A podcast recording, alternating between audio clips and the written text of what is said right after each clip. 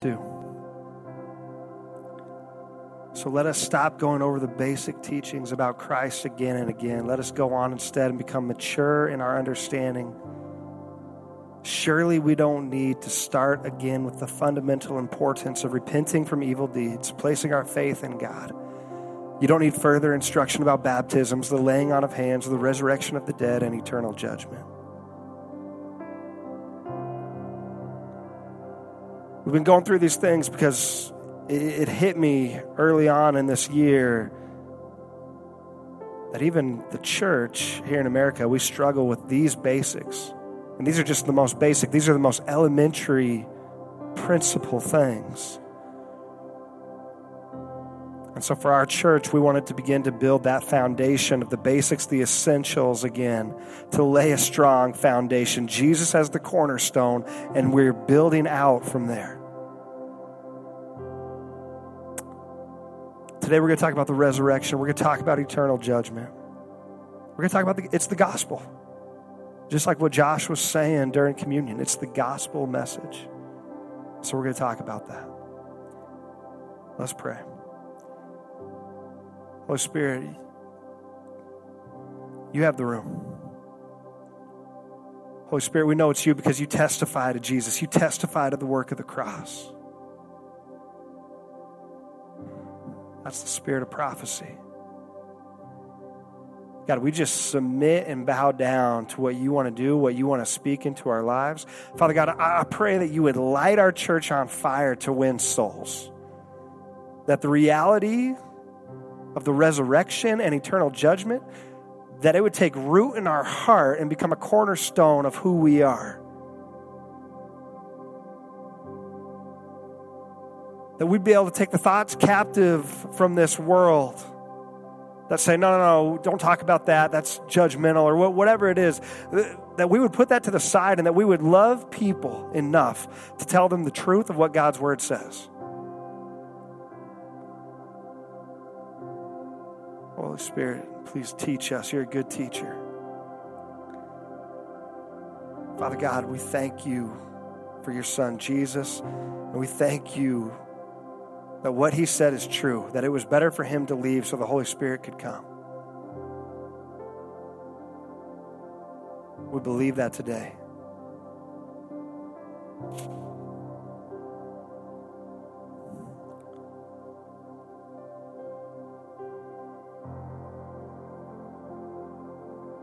In Jesus' name we pray. Amen.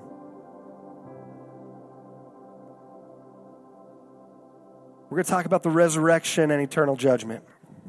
Some people like that. Some people are like, that sounds too heavy for me. All right, well, I don't know. You can go serve in kids' ministry, I guess. That's fine. 2 Corinthians 5 10 through 11. For we must all stand before Christ to be judged. We will each receive whatever we deserve for the good or evil we have done in this earthly body because we understand our fearful responsibility to the Lord. We have a responsibility to the Lord. Once you've accepted the truth, once you've said, Yeah, Jesus is my Lord and Savior, you now have a responsibility.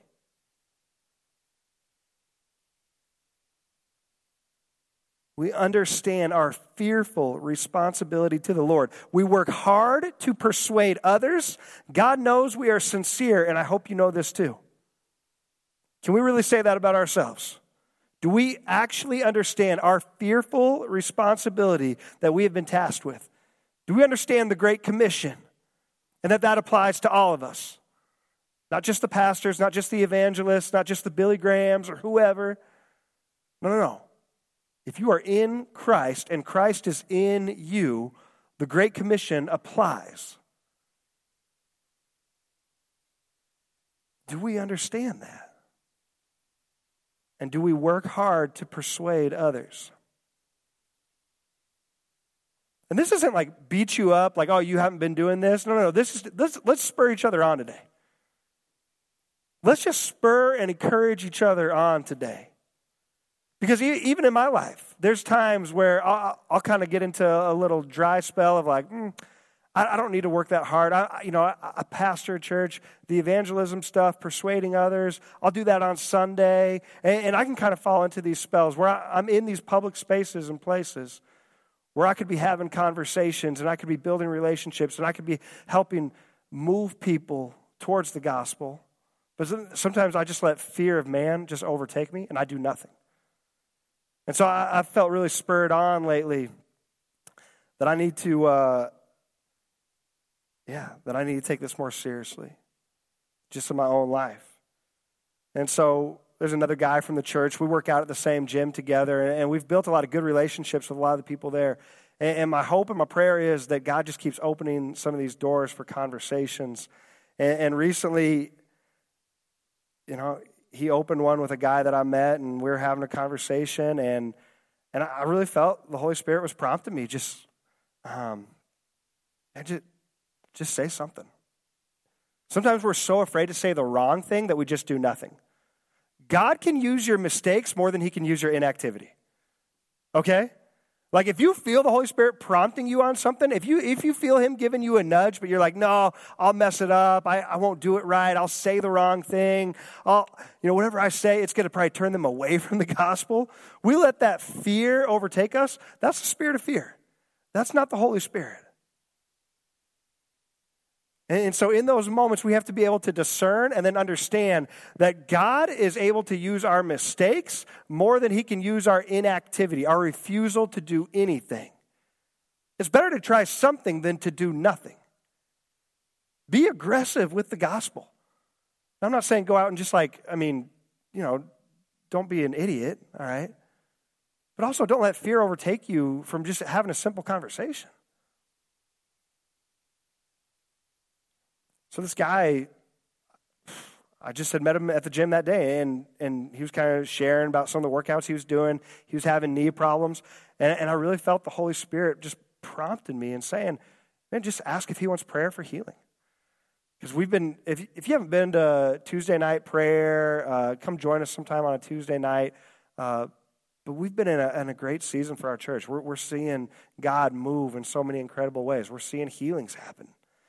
And so I was just feeling spurred on. And it wasn't too long after, before this uh, conversation with this guy, I had just preached on the soil. And sometimes, I, I said this a while back, but I'll say it again. They throw out the, the seed onto the soil, and one out of every four, it lands on fertile soil. But the other three soil that you throw out there, it, it doesn't take. And so I just wanted to encourage our church with that that, hey, guess what? Throw some seed out there, throw the seed of God's word, and at least one out of four, it's going to take.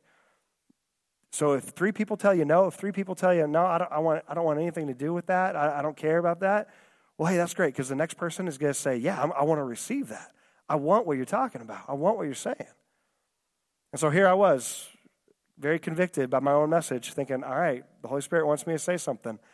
Uh, okay. And, and so I, I just go right in and I just tell him, hey, you know, would, would you want prayer for healing? And he knew at that point in the conversation that I was a pastor at a church and and he stopped me right there. He said, I appreciate what you do, but no. I was like, all right, well, okay. I just tell you that because it wasn't as bad as we think it will be. It, it wasn't like this terrible, like awful thing where it's like, I'm never doing that again. It's like, no, no, no. It's okay. Don't let the fear overtake you. The fear of our responsibility should be greater than the fear of man. And I, I, really believe that was what God wanted to show me today. That He wanted to remind, or show me that day, He wanted to remind me rejection is not as bad as you think it is. That's hard to believe sometimes because if you've had rejection in your life, which as humans, we've all experienced that at some point or another, we've experienced rejection. And it hurts. It does. But it's worse to not walk in the responsibility that we've been given, that we've been tasked with. So I felt encouraged after that day because I, I felt that wasn't as bad as I thought it'd be. And now I know. I just got to keep throwing out seed because one of them it's going to take. And I also believe that there was a seed even planted that day. Sometimes seed gets planted and it doesn't take right away, right? Like it takes time I believe I've started a relationship, a friendship there. And even though that guy that day didn't want to receive that, there's going to be a moment in the future that he's going to remember that conversation and something in the the Holy Spirit is going to prompt him and draw him back. Have faith even in the face of rejection. Romans 14, 10 through 12. So, why do you condemn another believer? Why do you look down on another believer? Remember, we will all stand before the judgment seat of God. For the scriptures say, As surely as I live, says the Lord, every knee will bend to me, and every tongue will declare allegiance to God. Yes, each of us will give a personal account to God. So let's stop condemning each other. Decide instead to live in such a way that you will not cause another believer to stumble and fall. The word Paul uses for judgment seat in both of these passages is bema in the Greek. It's taken from not the Olympic Games, but the Isthmian Games, very similar to the Olympic Games. And they were carried out in Greece. The victors would come before a platform that was called the bema. This was the place where the judge stood to place the laurel crowns on the heads of those who had complete, competed well and according to the rules. It was not a place where losers were whipped or condemned. It was a place of evaluation and designation, not punishment. For us as believers, this is what Paul is saying. The judgment seat of Christ, because we are in Christ and Christ is in us, we are clothed in his righteousness. We get to come someday and we get to stand at this platform And there's an evaluation and a designation, but not a punishment for us. The punishment was already paid on the cross by Jesus. So if you're still living like in fear of like that punishment, like I, I just know it, I, the punishment's coming, God's going to get me, God's coming for me. That's not who God is. If you are in Christ, Christ is in you. You are covered in His robes. You get to step into this moment without fear. We're like competitors running a spiritual race. And someday we're going to be brought before Jesus Christ at the platform. And he'll be standing and he will evaluate our various levels of obedience and he will designate what kind of reward we receive. That's what the platform is for for believers. It's for a reward to be handed out. 14, uh, Romans 14, verse 12, it says to give an account. In the Greek, that means to give a factual report. The Corinthians passage where it says this everyone will receive what they have coming to them. Even though you are saved and in heaven, there are different levels of rewards for faith and obedience. One of our elders last week, Brandon Whiff, he talked about this honors reward.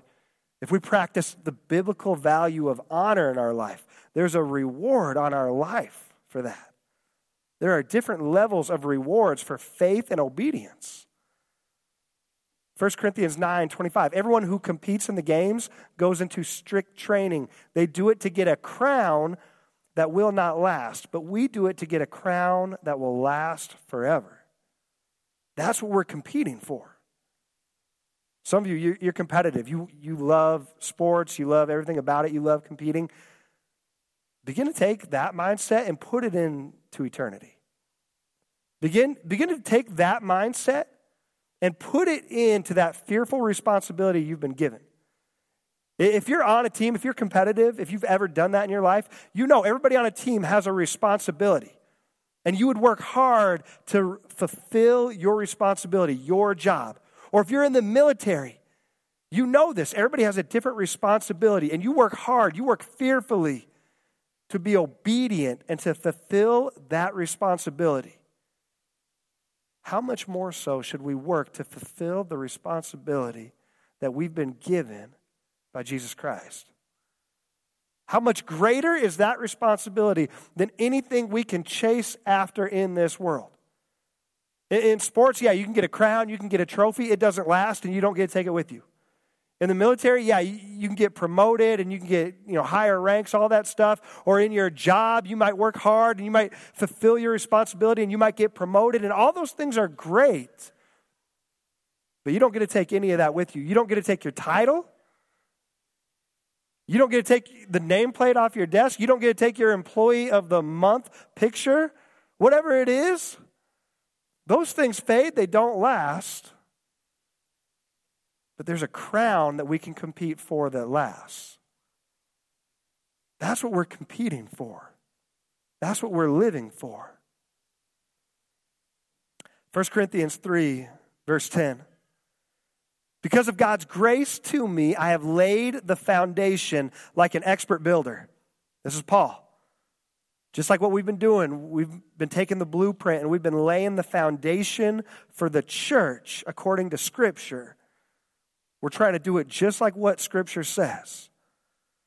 And Paul says this I've laid the foundation like an expert builder. Now others are building on it. But whoever is building on this foundation must be very careful. For no one can lay any foundation other than the one we already have Jesus Christ. Anyone who builds on that foundation may use a variety of materials gold, silver, jewels, wood, hay, or straw. But on the judgment day, fire will reveal what kind of work each builder has done. The fire will show if a person's work has any value. What kind of work are you doing in this world? What are you pouring into? What are you investing into? What are you giving your life to? Is it going to last on Judgment Day? Will it withstand the fire? Will it have any value? The fire will show if a person's work has any value. Verse 14 if the work survives, that builder will receive a reward. This is what we're fighting for. This is what we're competing for. This is what we're running the race for. There's a reward.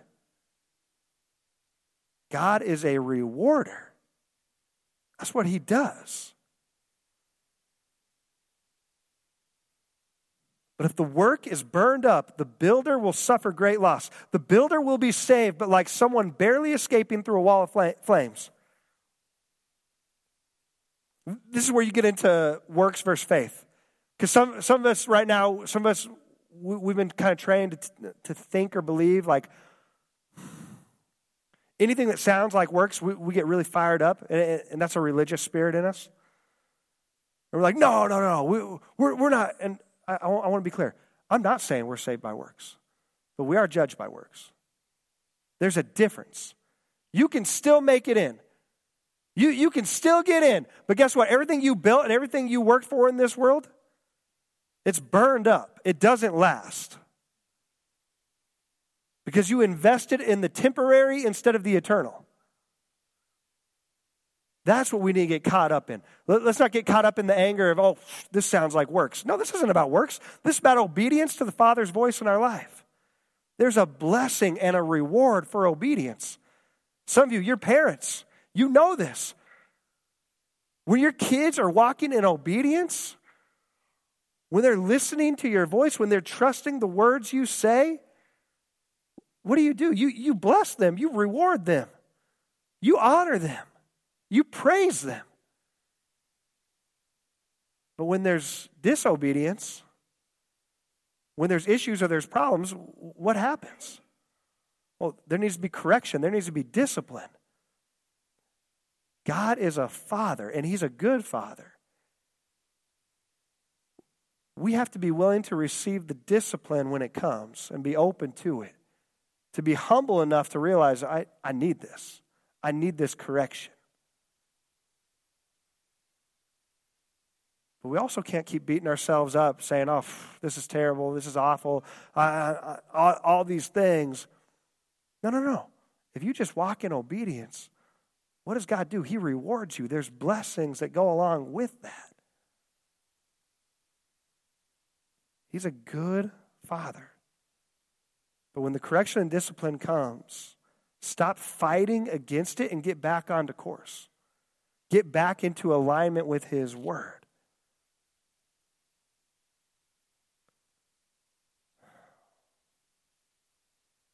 When we stand before the judgment seat of Christ, Jesus isn't simply going to reward us because we were really busy and active and we did all these things. No, no, no. It's for what you built correctly and for what passes the test of time. Even when we were first starting revival, it, there was a lot of this feeling within the church like we, we got to do this and we got to do this and there, there was lots of ideas and people were excited and, and and they just had all these great ideas but i'd always tell them that that, that sounds awesome if you want to lead that go ahead and lead it they're like oh i, th- I thought you were going to do it no no no like if you feel like we're supposed to do that as a church guess what we need people to do that but I, i'm not just going to be busy and active because a bunch of people tell me we got to do all these things no no no I'm doing what he tells me to do, and I'm trying to build what he's telling me to build. Now, all these other things, that they can be great, they can be awesome, but let's not just do activity to do activity. Let's build what he tells us to build and build it the right way. And as we build upon the right foundation, everything else is going to fall in line. Everything else is going to follow. And that's what we keep seeing within our church. Even our deliverance ministry. As we were first starting to talk about this, we didn't just run into this and say, oh, we got to do this. No, no, no. There was a, a, small core group of about four of us that prompted, we were all prompted by the Holy Spirit around the same time to start reading about it, looking into it, studying what this was, and going back to the root of what Scripture actually says deliverance is. And God brought us together, and we started having these conversations and we didn't just run and say, we, we just got to do it. We just need this. No, no, no. We went to his word and we studied it and we looked at it and we saw what it said and we said, okay, we need to build this, but we got to build it the right way. We got to build it his way. And it's one of the most fruitful and most productive ministries within our church. There's people finding freedom week after week through that ministry. Jesus keeps showing up in people's lives and setting people free, setting the captives free. That's what he's doing. But we're not going to just be busy for busy's sake. We want to build things that will last. We want people to build their faith, to build their marriage, to build your family, to build the church. We want to be strong and fortified. So that when we come and when we stand at the platform, we haven't just survived, we have thrived. That we'll be builders that receive a reward. That we weren't just saved and barely escaped through a wall of flames. There's crowns mentioned all throughout Scripture. 1 Corinthians 9 25. And everyone who competes for the prize is temperate in all things. Now they do it to obtain a perishable crown, but we for an imperishable crown. 1 Thessalonians 2:19 For what is our hope or joy or crown of rejoicing? There's a crown of rejoicing, there's an imperishable crown. Is it not even in the presence of our Lord Jesus Christ at his coming? 1 Peter 5, 1 through 4. The elders who are among you I exhort, I who am a fellow elder and a witness of the sufferings of Christ, and also a partaker of the glory that will be revealed. Shepherd the flock of God which is among you, serving as overseers, not by compulsion, but willingly, not for dishonest gain, but eagerly, nor as being lords over those entrusted to you, but being examples to the flock. And when the chief shepherd appears, you will receive the crown of glory that does not fade away. That's a crown for, for shepherds, for overseers, for pastors. There's all these different specific crowns listed throughout Scripture. But that one hit me this week. That's the one I'm competing for. There's things listed. There, there's shepherds and pastors that fall all the time. Because somewhere along the way, they, they tuck their eyes off the crown they were competing for.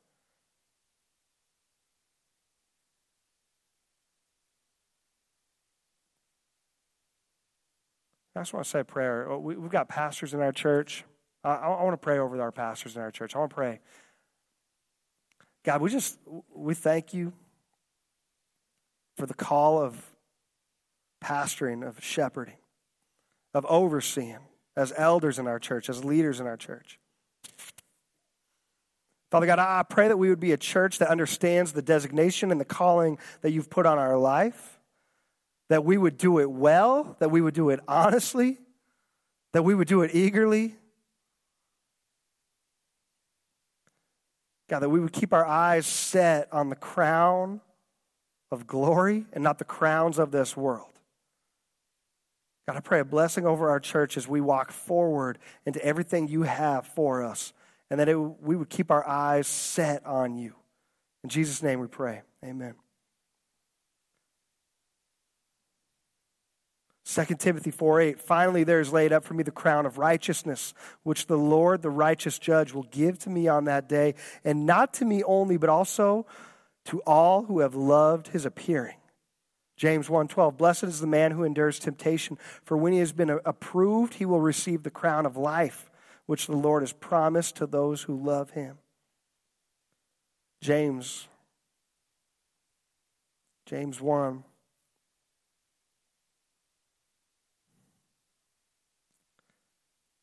So I want to go on a little bit here.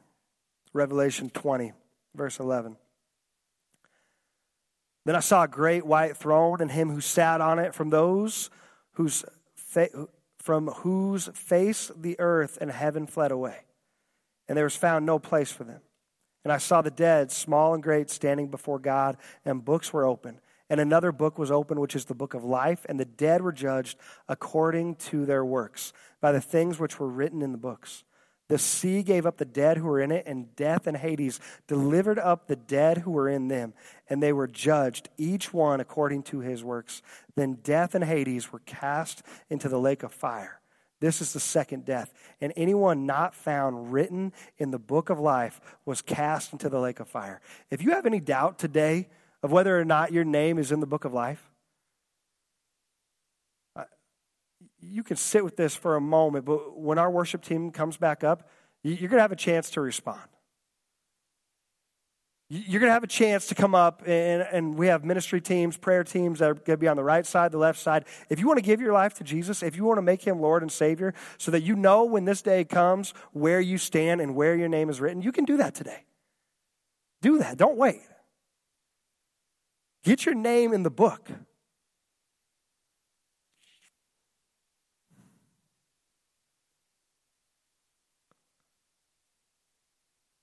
We're adopted in by the blood. We're grafted in to a part of his people. He is worthy.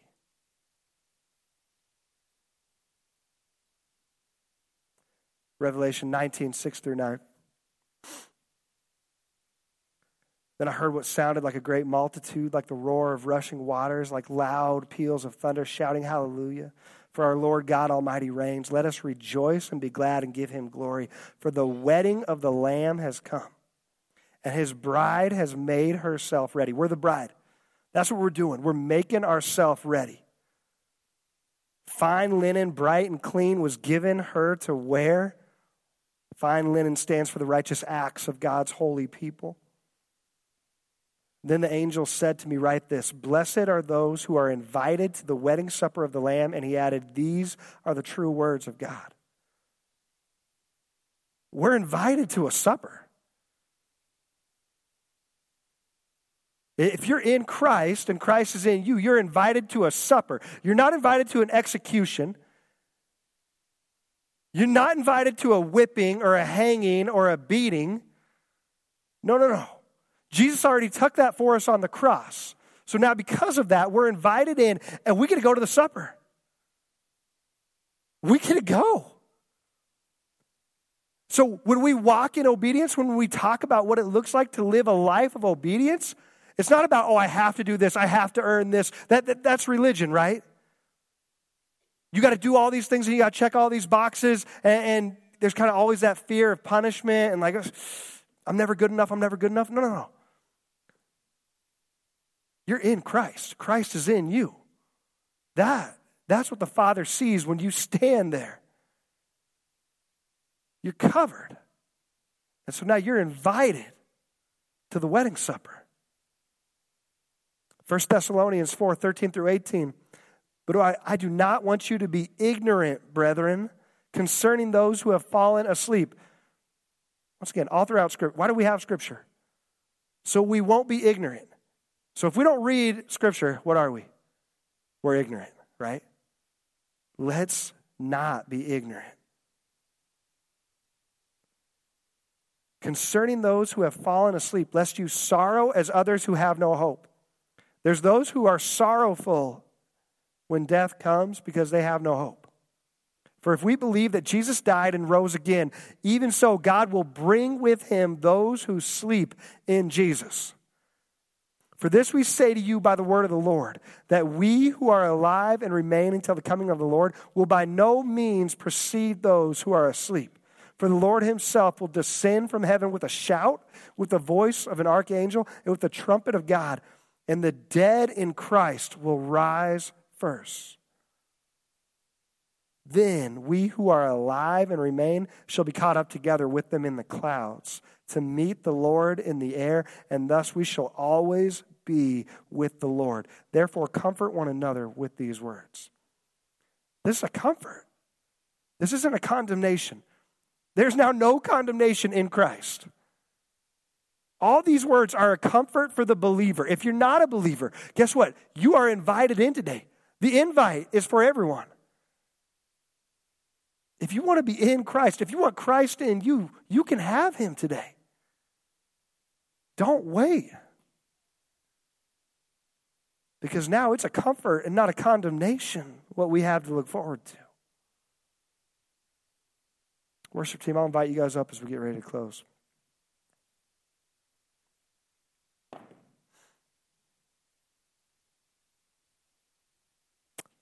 James 1.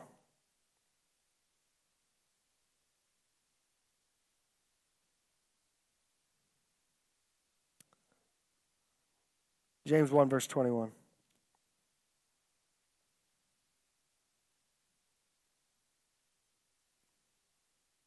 Therefore, lay aside all filthiness and overflow of wickedness and receive with meekness the implanted word which is able to save your souls.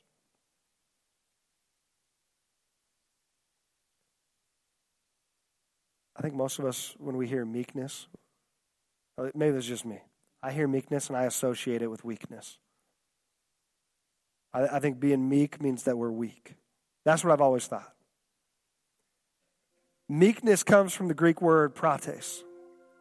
It describes a person who knows and likes what he thinks but has decided to lay aside and deny his own feelings, deny his own thoughts, deny his own opinions, and willfully and deliberately submit to the authority of someone else in order to receive what that person has to say or impart to him. That's a lot different than what I thought meekness was. That's us, right? Like there's so many things that we think that we know and we like about how we think and how we live life and what we do, what we say, what we think, how we go about every day, and we like it. But this is this is repentance right here.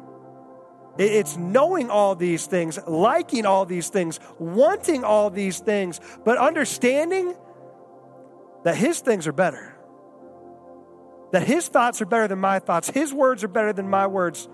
His opinions, well, they aren't opinions, they're truth. And we willfully and deliberately submit to the authority of him in order to receive what he has to impart to us. God's word won't take root until we become meek until we lay down all of our opinions, all of our preferences, all of our desires, all of our wants, until we lay it down and say, I, I want what you want. I want what your word says. I want to live what your word says. That's meekness. That's repentance. Repentance is the changing and transforming of our minds. It's being meek and saying, I'm going to put aside everything that I've ever wanted or desired or thought of or thought I needed, and I'm going to put them aside so I can follow Him.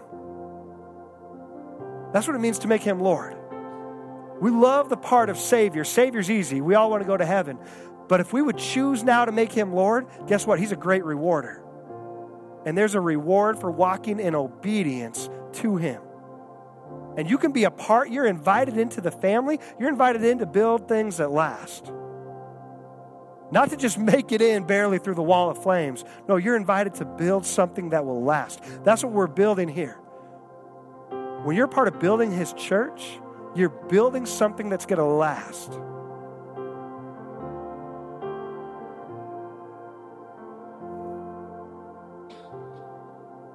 Verse 22, but be doers of the word and not hearers only, deceiving yourselves. For if anyone is a hearer of the word and not a doer, he is like a man observing his natural face in a mirror, for he observes himself, goes away, and immediately forgets what kind of man he was.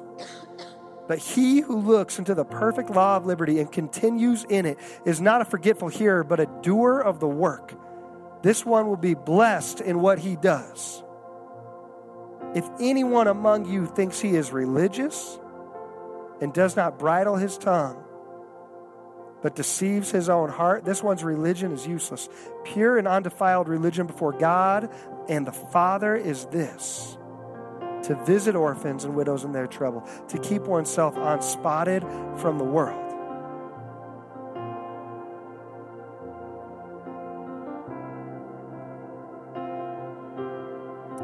Have this verse in there, but I want to go on to it. James 3, verse 14. What does it profit, my brethren, if someone says he has faith but does not have works? Can faith save him? If a brother or sister is naked and destitute of daily food, and one of you says to them, Depart in peace, be warmed and filled, but you do not give them the things which are needed for the body, what does it profit? Thus also, faith by itself, if it does not have works, is dead.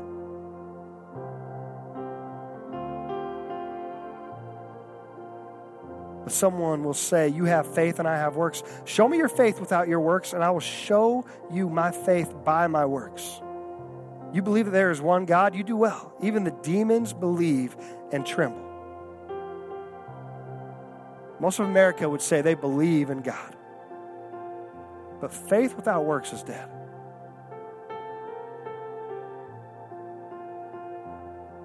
But do you want to know, O foolish man, that faith without works is dead? Was not Abraham, our father, justified by works when he offered Isaac, his son, on the altar? Do you see that faith was working together with his works? And by works, faith was made perfect. When we begin to take a step forward, to become active in our faith, it strengthens us, it moves us forward, it advances us, it perfects our faith. And the scripture is fulfilled, which says Abraham believed God, and it was accounted to him for righteousness. And he was called the friend of God. You see then that a man is justified by works and not by faith only. Likewise, was not Rahab the harlot also justified by works when she received the messengers and sent them out another way? For as the body without the spirit is dead, so faith without works is dead also.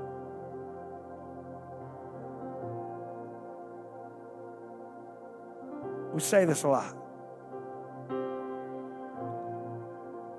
Choices lead, feelings follow. You might not feel like stepping out in faith this week.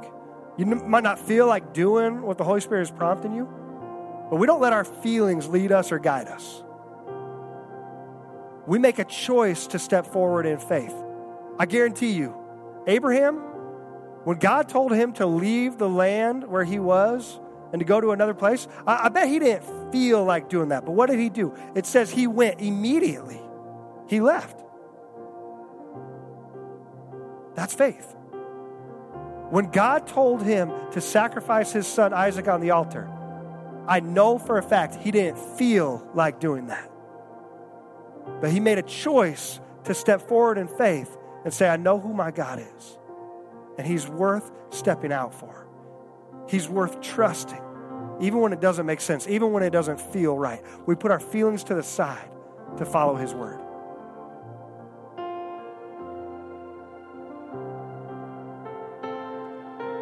We're going to continue in worship. We're, we're going to have a, a time of ministry. If you would, would you stand up as we get ready to worship?